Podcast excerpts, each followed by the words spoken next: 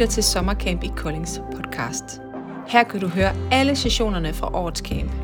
Vi håber, du vil blive udfordret af undervisning fra keynotes om formiddagen, inspireret af prædiknerne fra aftenmøderne og opmuntret af de bonusepisoder, vi løbende lægger ud.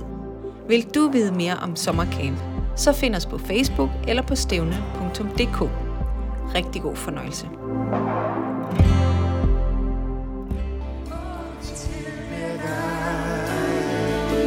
Prædikanten fra i går aftes, han fik at vide, at han ikke måtte synge. Men jeg har fået at vide af det må jeg godt. Så tag den, Lars Bo. Han er et andet sted her i aften. Han er nede i Tolke, tror jeg. Så øh, fantastisk dejligt at se jer alle sammen. Vi må godt sætte ned, hvis I har lyst til det. Man må også godt stå op under hele prædiken, hvis man kan holde til alle 65 minutter. Uh, men ellers tag en god plads. Tak, band, for fantastisk, medrivende, vild lovsang. Skal vi give dem en hånd?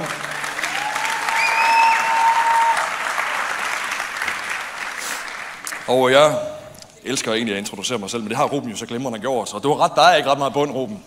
Så øh, jeg håber, I kan leve med det shallow grounds, vi skal være i her i aften. Nej, jeg er glad for at få lov til at være her uh, og tale til jer her i aften. Sommercamp 2022. Woo! Og øh, tak for muligheden for at få lov til at tale. Jakob og team og hvem end, der nu har været så lidt sindige og slippe mig løs her i dag. Og øh, også bare, som Hebræerbrevet kapitel 13 siger, at det er en god ting at ære sin leder. Jeg har bare lyst til at ære jer, Jakob og tjenesteteam, for det gode arbejde, I har gjort. Jeg har, ikke været, jeg har ikke været en del af det her i så lang tid, det her game. Man har oplevet, at de år, jeg trods alt har været her, har det været let at komme indenfor og få lov til at være med. Jeg står her nu med ikke ret mange år på banen. Så tak for det grundige, gode arbejde, I har gjort. Jeg ved, det sikkert overhovedet ikke har været let. Men jeg er overbevist om, at det har været det værd. Jeg har i hvert fald oplevet, at det var det værd. Så skal vi give vores tjenesteteam og Jakob Viftrup en hånd her i aften.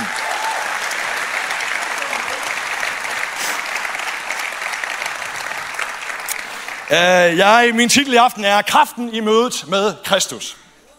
Kraften i mødet med Kristus. Man kunne også have sagt Jesus, det ville være meget mere nærliggende, men det lyder fedt, når der er to k'er, ikke?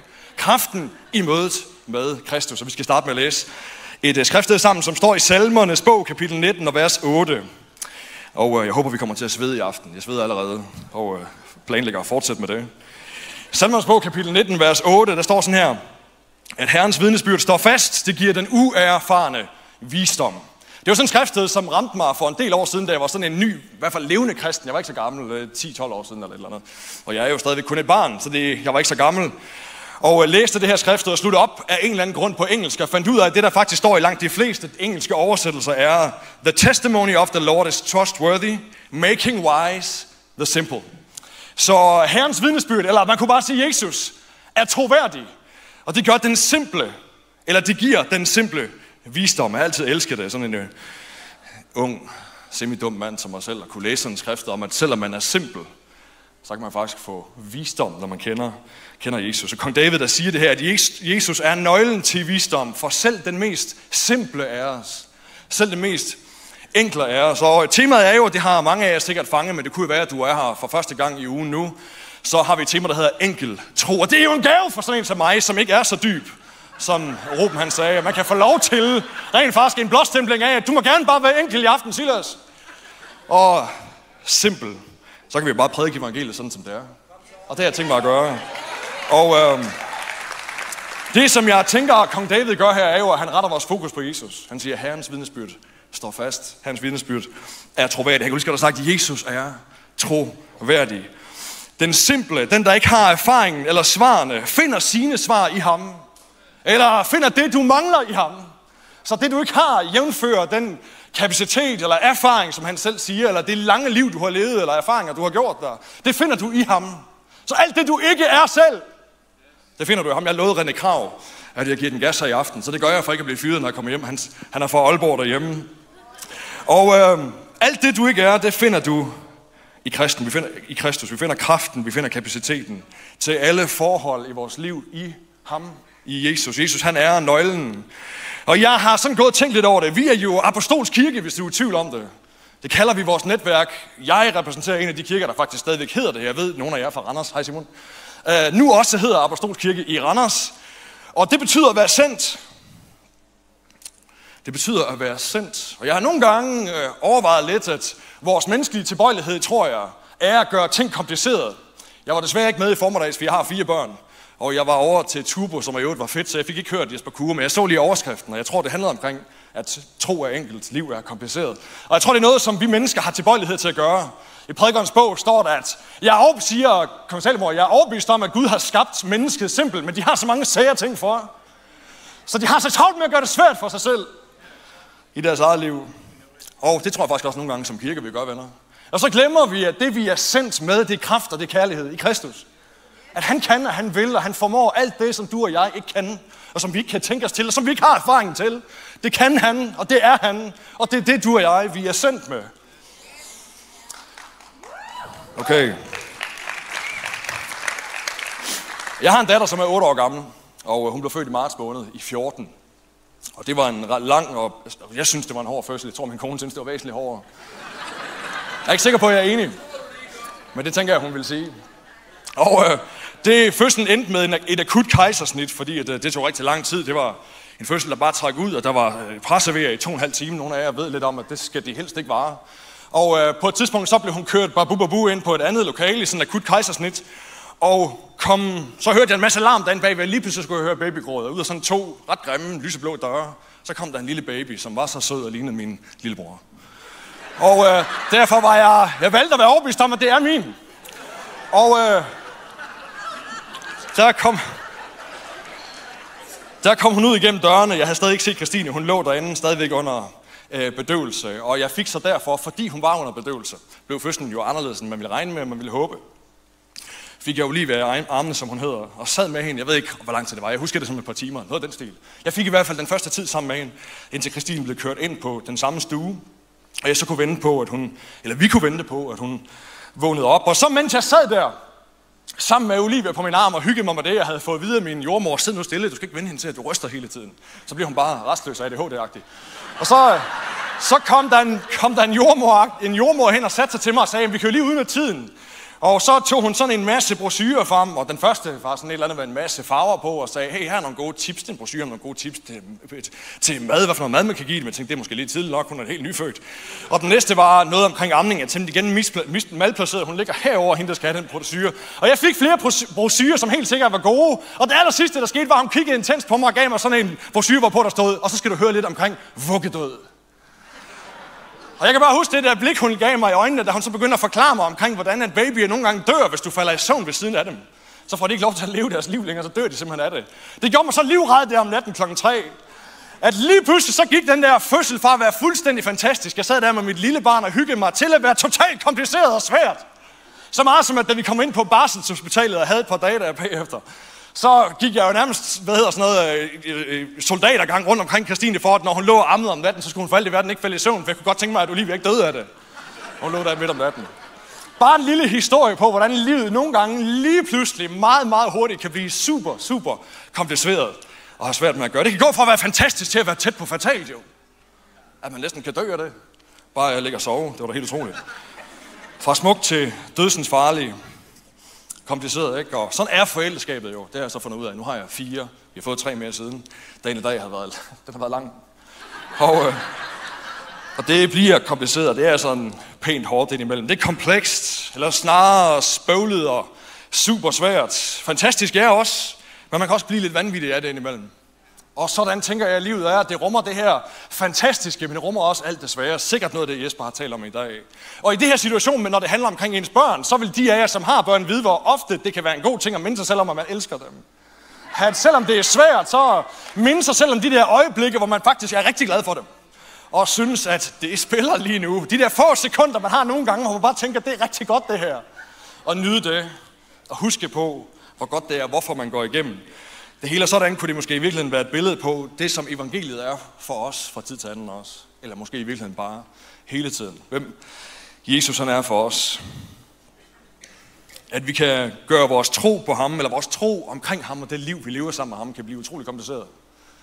Det kan blive svært, og vi kan gøre det svært. Jævnfører det, som kong Salomon sagde i prædikernes bog, at jeg har skabt dig simpelt, Silas, men du har så vanvittigt mange sære ting for. Jeg kan huske for, at sidst vi havde sommercamp i 2019, der var jeg så heldig at blive inviteret over på Young Street og være med i en Q&A, hvor vi skulle stille, vi kunne svare på nogle spørgsmål. Tak, Birte. To flasker vand.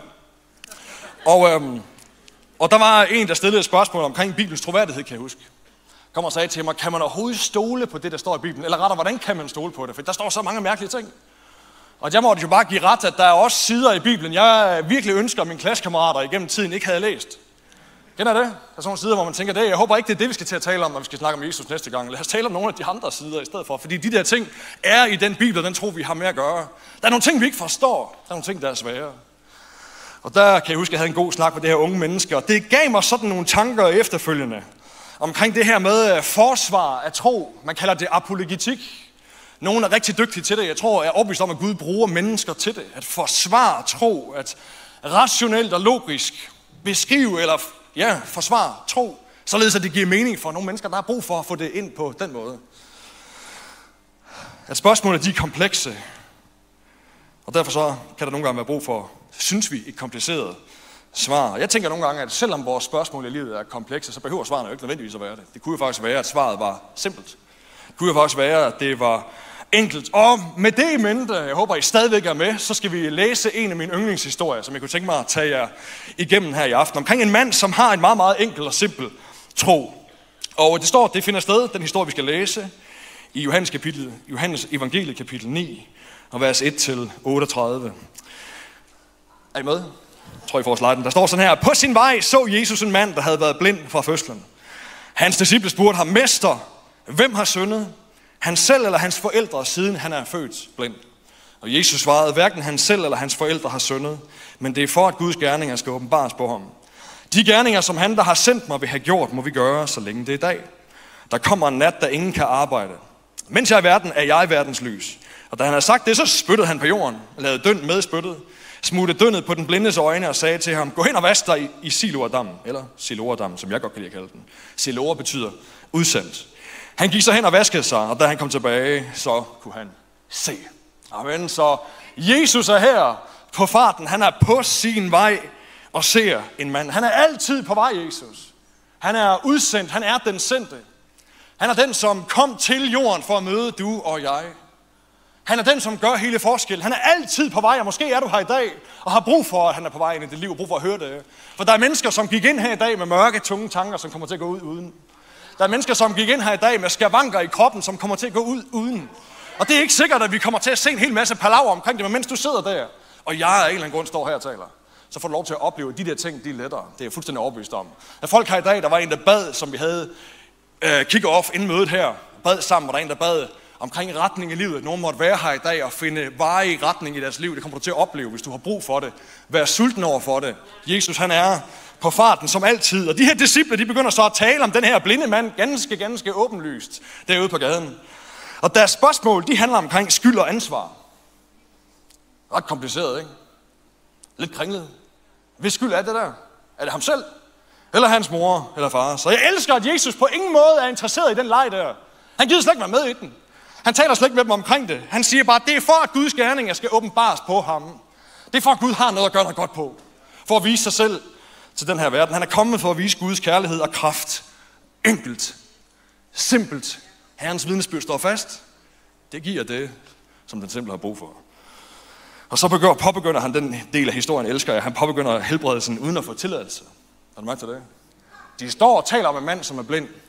Og han kan jo sikkert godt høre, hvad de siger. Og så begynder de at tale og udmåle straf omkring ham, og tale åbenlyst om ham, mens han sidder derovre og aner ikke, hvor de er. Han kan høre stemmerne, der taler om ham, og det er sikkert ham, de taler omkring. Og mens de taler om ham, og han tænker, det må i grund være mig, så hører han lige pludselig en, der laver en ordentlig grøn hakker. Ned i det hele. Han står og tænker, det lyder gangivligt, som om den grøn hakker var lige ved siden af mig. Og det næste, han oplever, er bare, at der ryger mudder i øjnene på ham. Jeg gad godt vide, hvordan det har været, været, været blind at sidde der og få lov at opleve det, eller få lov at opleve det. Ikke desto mindre, så gør han det, han får besked på. Han går ned, vasker sig i den dam som Jesus, som han ikke aner, hvem er på det tidspunkt. Siger, han skal gå ned og hvad så i. Så kommer han tilbage igen, og så kunne han se. Og i vers 8-12, hvor historien fortsætter, så står der, at naboerne og de, der ellers var vant til at se ham som tigger, sagde nu, ja, det er ikke ham, der plejer at sidde og tigge. Og nogen sagde, jo, det er ham. Og andre sagde, nej, han ligner ham bare. Og selv sagde han, det er mig. Så spurgte de ham, hvordan blev dine øjne der åbnet? Og han svarede, den mand, som havde Jesus, han lavede døn, og så spurgte han det på mine øjne og sagde til mig, gå hen til Siloa og vask dig. Og da jeg så gik derhen og vaskede mig, så kunne jeg se noget. Hvor er han, spurgte de. Det ved jeg ikke, svarede han. Så den her mand er nu blevet et omvandrende mirakel, som byen taler om. En, som de lægger mærke til, at noget ved ham der er ikke det samme, som det var før. Der står jo, at folk, der kendte ham, de taler om ham, men de er skeptiske. De, er så, de har så svært ved at tro på, at det, som er sket med manden, faktisk er sket, at de i højere grad betvivler deres egen evne til at genkende et menneske. Så de har set ham sidde der mange gange, men fordi hans øjne af en eller anden grund har ændret sig, så tror de ikke på, at det er ham. Tøjet er det samme, fjeset er det samme, højden er det samme. Han har formentlig ikke tabt sig i vægt siden. Manden er totalt den samme, han kan bare se ud af sine øjne. Men de tvivler mere på, om de kan genkende et menneske, eller på, om ham der Gud, som de øvrigt tror på, kunne have gjort det, som han har gjort. De er skeptiske. De kan genkende ham. Kompliceret. Ingen siger, wow, kun, hvis man havde prædiket på engelsk, how. Hvordan? Hvordan gjorde han det? Ingen begejstring, ingen glæde over, at manden har fået sit syn. Kun, hvordan gjorde han det? Forklar lige det først, før vi begynder at glæde os over det, som du har fået lov til at opleve. De stiller komplicerede spørgsmål, skeptiske spørgsmål, og vores spørgsmål, venner, de er faktisk vigtige, ved du godt det? I en situation, hvor det er svært i dit liv, eller hvor livet er det der komplicerede sted. Det er ikke altid det rigtige spørgsmål at spørge, hvorfor. Det er ikke altid det der er det rigtige spørgsmål. Nogle gange, og rent oftest vil det gode spørgsmål være, hvem er du Gud? Hvem er, hvem er du? Og han vidner om sine oplevelser her. Beskriver det ærligt og ligefremt. Stadig ikke noget wow, nu kun et, hvor er kilden til din helbredelse så? Og det ved han ikke. Han har oplevelsen af mødet med Jesus. Ellers så har han ingenting. Elsker han svar? Jeg ved det ikke. Jeg ved det simpelthen ikke. Jeg ved ikke, hvad jeg skal svare jer. I vers 13-17 læser vi videre, der står der sådan her, at de førte ham, som tidligere havde været blind, hen til farisæerne. Og det var sabbat den dag, Jesus lavede dønnet og åbnede hans øjne. Nu spurgte, de så, nu spurgte så også farisæerne ham, hvordan han havde fået sit syn. Og han svarede dem, han kom dønd på mine øjne, og jeg vaskede mig, og nu kan jeg se. Og der sagde nogle af farisæerne, den mand er ikke for Gud, for han overholder ikke sabbaten. Og andre sagde, hvordan kan et syndigt menneske gøre den slags tegn? Og sådan var der, var der uenighed mellem dem. Derfor så spurgte de igen den blinde, hvad mener du om ham? Det var dine øjne, han åbnede. Han er profet, svarede han så. Så nu bliver han ledt hen til de her religiøse overhoveder, som Bibelen ofte omtaler. De hedder farisæerne.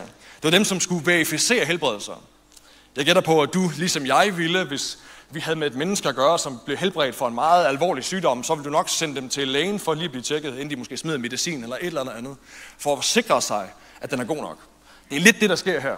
De er sendt hen til farisæerne, som skal tjekke, at den der helbredelse er god nok, og ham der, der gjorde det, er han god nok, for det er meget vigtigt, om den er det. Og så står der, at jøderne de førte ham derhen, fordi det var sabbat, fordi man måtte ikke på en sabbat helbrede andet end dødeligt, dødelige sygdomme. Så man mindre det er totalt akut, venner, glem det. Forbliv syg. Men mindre du er ved at dø af det, så kigger vi på det. Var det, de sagde. Og blindhed er jo ikke dødeligt, så derfor så havde de et problem, fordi han havde helbredt en, som bare var blind. Og så tvivlede de på hans identitet. Og de her fariserer er akkurat ligesom naboerne før, i det vi læste før, også mere interesseret i, hvordan skete det end. Wow. Mere interesseret i how end. Wow. Fordi historien om det der med mudder i ansigtet ikke var så god for dem. Fordi i deres overleveringer omkring, hvad man måtte på en sabbat, så må man ikke arbejde med ler på en sabbat. Så i det, at han har gjort det og brugt det som middel, og det har han sikkert gjort med vilje, bare for at ryste lidt med de buer der, så var det det, han har brugt i deres øjne, det kunne de ikke arbejde med. Og fordi han gjorde det, så kan han jo umuligt være for Gud af, fordi han har brugt det, vi har sagt, at Gud siger. Man må da ikke blande mudder på en sabbat. Man må heller ikke spytte ned på jorden, så det danner riller, for så minder det om arbejde, landbrug fra dagen før. De var lige så mærkelige som du og jeg. Og manden forklarer igen sin situation, den her gang, og den her gang kortfattet. Jeg elsker, at hans, hans, hans forklaring omkring, hvad der sker, bliver kortere og kortere. Jeg var blind, der kom en mand, han spyttede på noget mudder og smadrede det ind i mit ansigt. Du kan se noget. Læs journalen, det står der i. Han er bare træt af at forklare den igen og igen.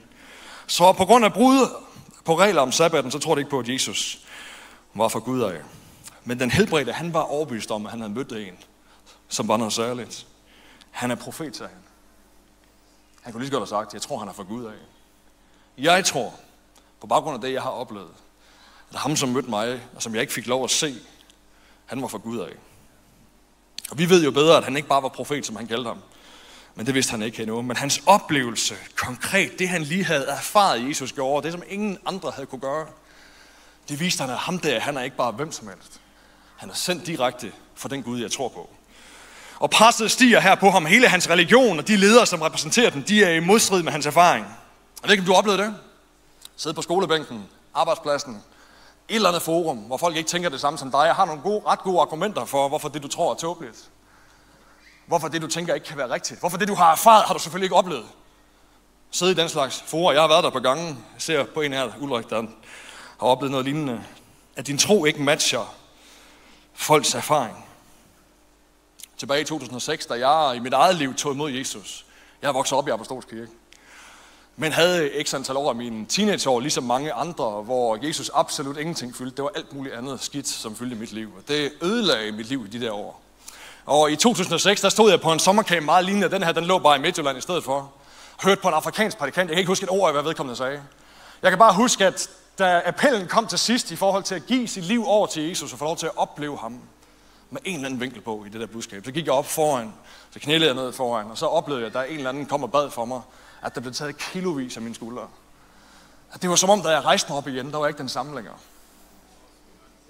Det der mørke, jeg ikke havde vidst, hvad jeg skulle gøre med. Formålsløsheden i livet, som nogle af jer sikkert sidder med i dag. Frustrationen over overhovedet at være her. De spørgsmål, jeg stillede mig dengang, var sådan noget med, Gud, hvorfor skabte du mig? Det bad jeg dig jo ikke om. Det er jo noget L-O-R-T, det her. Hvorfor i grunden er jeg her? Men den der dag, da jeg knælede dernede foran, der fik jeg lov til at opleve, at Jesus selv, han blev virkelig for mig, og han løftede det af. Han løftede det af. Og nogle af jer har oplevet det samme. Fordi det kan han gøre. Og det vil han gerne gøre. Han kom for at frelse og for at opsøge det fortabte. Dem, som er uerfarne, ikke har svarene selv, og som er helt ekstremt simple og svage, men som har brug for en, som har alt det, som vi ikke selv er. Jeg ved ikke, om du har oplevet Guds suveræne indgriben i dit liv, når evangeliets kraft det bliver virkelig at bare pulveriserer enhver modstand mentalt og i din krop. Og du bare ved, at du ved, at han findes, at han lever, han er for mig. Så kan du sige lige nøjagtigt, hvad du vil, og du kan stille mig alle de svære spørgsmål. Og det kan godt være, at jeg ikke kan svare på dem, og må ligesom den her mand sige, jeg ved det ikke. Men jeg ved bare, at jeg var, men nu er jeg. Jeg ved bare, at jeg var tung og tynget, men nu er jeg ikke længere. Eller måske har du været ligesom manden og siger, jeg ved, jeg var blind, men nu kan jeg se ud af mine øjne. Så kan du sige, hvad du vil. Jeg ved ikke, hvad jeg skal svare på det. Men jeg var blind. Og nu kan jeg se. Det fjerner ikke alle udfordringer. Men det giver dig en klippe at stå på, som er stærkere end dine udfordringer. Vi læser videre. Det tager alt for lang tid. Vers 18-23. Jøderne troede ikke på, at han havde været blind og fået sit syn, for de fik tilkaldt forældrene til ham, der nu kunne se. Så de spurgte dem, er det jeres søn, som, er, som I siger er født blind? Hvordan kan han så se nu? Hans forældre svarede, vi ved, at han er vores søn. Tjek. Og han er født blind. Dobbelttjek. Men hvordan det er gået til, at han nu kan se, det ved vi ikke. Og hvem det er, der har åbnet hans øjne, det ved vi heller ikke. Spørg ham selv. Han er gammel nok til at svare for sig. Det sagde hans forældre, fordi de var bange for jøderne. Og jøderne havde nemlig allerede besluttet, at den, der bekendte Jesus som Kristus, skulle udelukkes af synagogen. Det var derfor, hans forældre sagde, han er gammel nok. Spørg ham selv. Så her der bliver forældrene tilkaldt som eksterne ekspert vidner. En jury, der skal bedømme. Lige give et ekstra lag i bedømmelsen af, hvorvidt den her helbredelse den er god nok. De kommer ind. Jeg synes, det er så vildt, hvor langt de er villige til at gå, eller har ønsker at gå, for at finde ud af, om den her historie er god nok. Om den er rigtig nok at tage mor og far ind for at få afkræftet deres bekymring. Den der, der ødelægger deres eget verdensbillede af, hvad Gud er og hvad han kan gøre. De er langt mere tilbøjelige til at tro, at han lyver, og de ikke selv kan kende ham, end på, at Gud måske ikke helt er sådan, som de tror. Og så er det sjovt, hvordan at de der farisæer forventer, at forældrene skulle kunne svare på, hvordan han blev helbredt. Hvis jeg var dem, så tror jeg, jeg havde haft en vis irritation i stemmen på det tidspunkt, og sagt, hvordan i alverden skulle jeg kunne svare dig på det? I har lige kaldt mig. I har lige kaldt på mig. Jeg har ikke set manden. Jeg ved ikke, hvordan han gjorde det, men, men vores søn er han, og han var født blind. Og de er så desperate for at få afledet historien om, at Jesus, som han hed, skulle være Kristus. Altså skulle ikke bare være en eller anden Jesus, men skulle være Kristus, den der Messias, de har ventet på.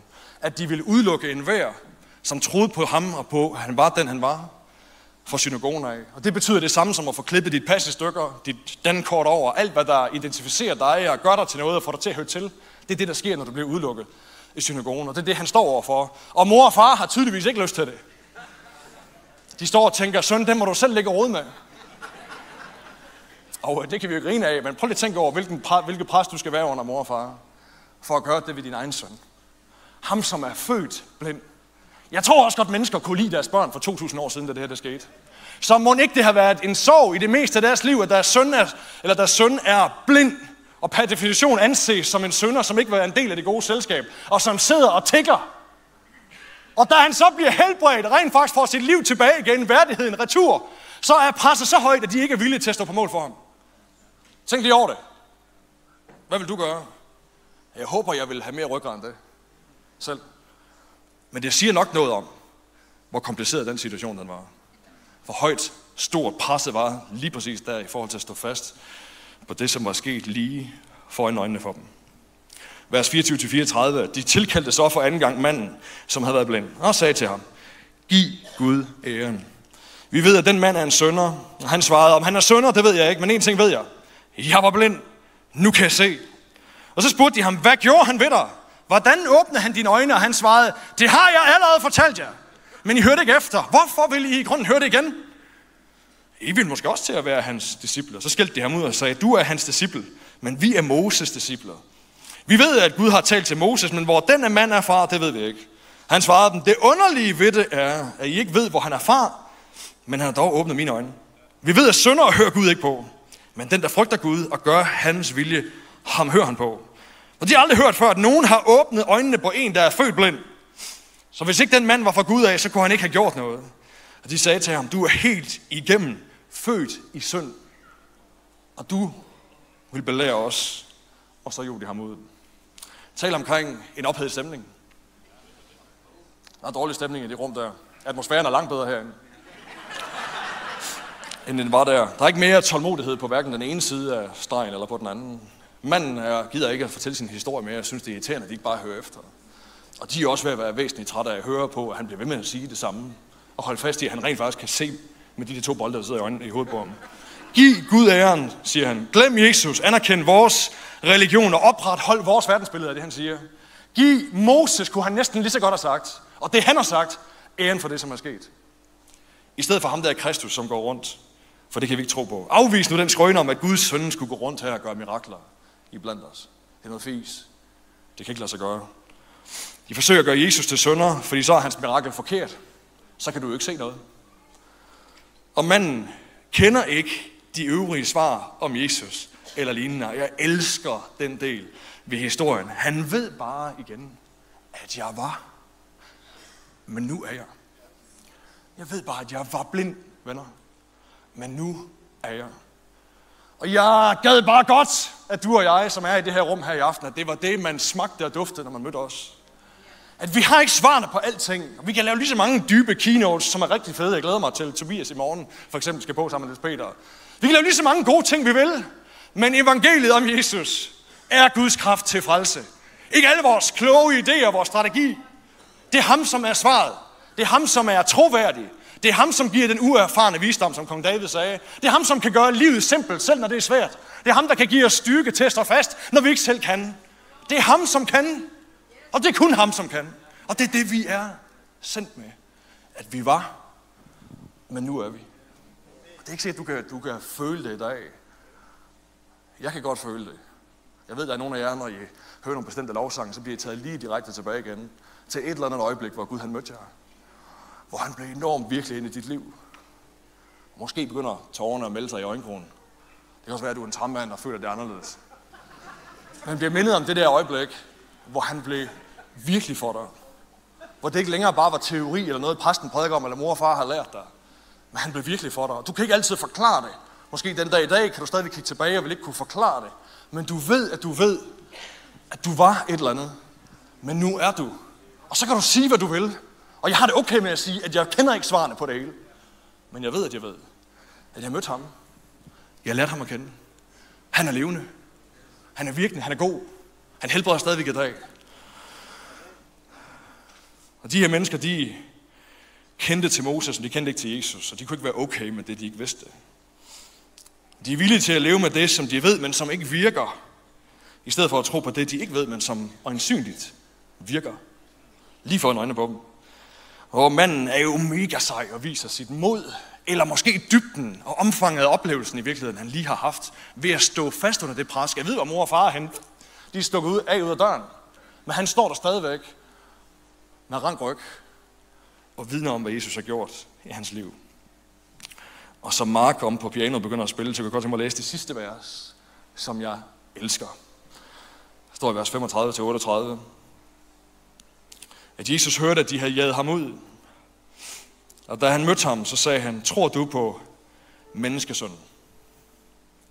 Og så spurgte den blinde mand, hvem er det, herre, så jeg kan tro på ham? Og Jesus sagde til ham, du har set ham, for det er ham, som taler med ham.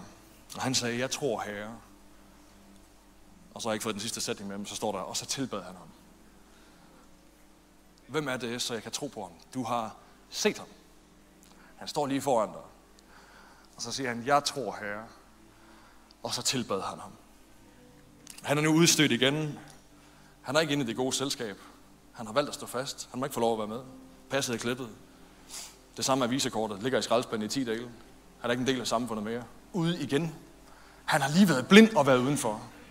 Og så genopretter Jesus hans syn og tager ham indenfor. Og hvad er det første, der sker, da han ryger direkte udenfor igen? Han er nu udenfor en gang til, bare fordi han ikke vil benægte det, han tydeligvis har oplevet.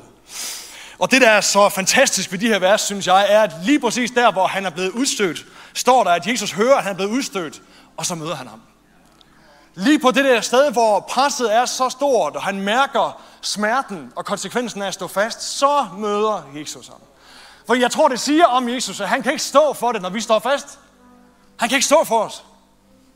Når vi står fast på det, også selvom vi ikke har alle svarene, selvom vi ikke ved det hele, selvom det vi ved er simpelt, men vi står fast på det, så kommer han igen og møder os lige der, hvor presset er stort, og hvor det er svært at være os, og hvor det koster os noget at have erfaret det, vi har erfaret. Jesus han spørger ham om menneskesønnen, altså ham, som jøderne jo i tusindvis af år har ventet på, spørger ham om ham. Og manden tror på ham, så snart han afslører sin identitet. Og jeg elsker, at når man læser den her historie, så kan du se, at der er progression, altså fremskridt i hans erfaring af, hvem Jesus han er. Han sidder blind først, og så møder han, så får han en oplevelse af, at en mand kommer forbi og helbreder ham. Og da han bliver spurgt om, hvem tror du han er, så siger han, at han er en profet. Han er fra Gud af. Jeg ved intet mere end det, men han må være fra Gud af. Og da Jesus igen opsøger ham anden gang, da han er blevet udstødt en gang til, så er hans proklamation og hans erkendelse, han er Messias. Han er den, vi har ventet på. Han er den, du og jeg har brug for. Han er den, vi er sendt med. Han er den, vi er kaldet, skabt til at leve for. Alle steder, hvor vi er. Alle mennesker på den her jord, den, som de har brug for, det er ham, det er Messias. Jeg tror, det er ham. Og jeg tror, det viser os, at hver gang, at du og jeg, vi møder Jesus en gang til, så viser han os endnu en fli af, endnu en side af, hvem han selv er. Og det er det, der er formålet med det. Sådan at du får kraft til igen at stå fast. Så du får kraft til at tage nogle flere mil. Så du kan gå lidt længere på den nye erfaring af, hvem han er. Måske er der nogen her i dag, som skal have lov at opleve, det tror jeg på, ah, Jesus som helbrederen. Jesus som frigøreren. Og du har ikke oplevet den side af ham før. Så vil det være en ny erfaring for dig, som igen giver dig en historie af, jeg var, men nu er jeg. Jeg var blind, jeg havde ondt i ryggen, min knæ duede ikke men det gør det nu. Jeg var for mørket, jeg kunne ikke tænke gode tanker, jeg havde mig selv, men det gør jeg ikke længere. Fordi jeg mødte Jesus, og jeg tror, det var ham, som gjorde det ind i mit liv. Det er faktisk rimelig simpelt, venner. At Jesus, han er gode nyheder. Til dig og til mig. Så historien handler om en mand med et allerede kompliceret, komplekst liv, som møder Jesus og får gjort sit liv markant mere enkelt. Hvorefter nye kompleksiteter bare opstår. Og det er jo vores liv i nødskal, ikke? Det er livet, også livet med Jesus. Og det kan lyde som dårlige nyheder, men det er det ikke, fordi i mødet med ham, så er der kraft til at leve. Hvordan er det, Peter siger det, at i ham har vi fået alt? Hvordan er det, skriftet er? Gud, til liv og Guds frygt har vi fået i Kristus Jesus. I ham er alt, hvad vi skal bruge i mødet med ham. Og skal vi ikke lige rejse os op? Jeg kunne tænke mig, at vi skulle bede sammen her til sidst. Fordi jeg har lyst til, at vi skal bede om i aften en ny erfaring af, hvem Jesus han er. Noget så simpelt som det. At du må stå og tænke tilbage på den her aften, som jeg prøvede at forklare før om den der aften for 12, 5, 14 år siden. At du må kigge tilbage på den her aften som sådan en definerende aften, hvor Gud han brød ind i dit liv. Jesus viste sig for dig på en ny måde og fik en ny erkendelse af ham. Og som lovsangerne begynder lige at løfte musikken her lidt, så kunne jeg tænke mig, at vi skulle løfte vores hænder sammen nu.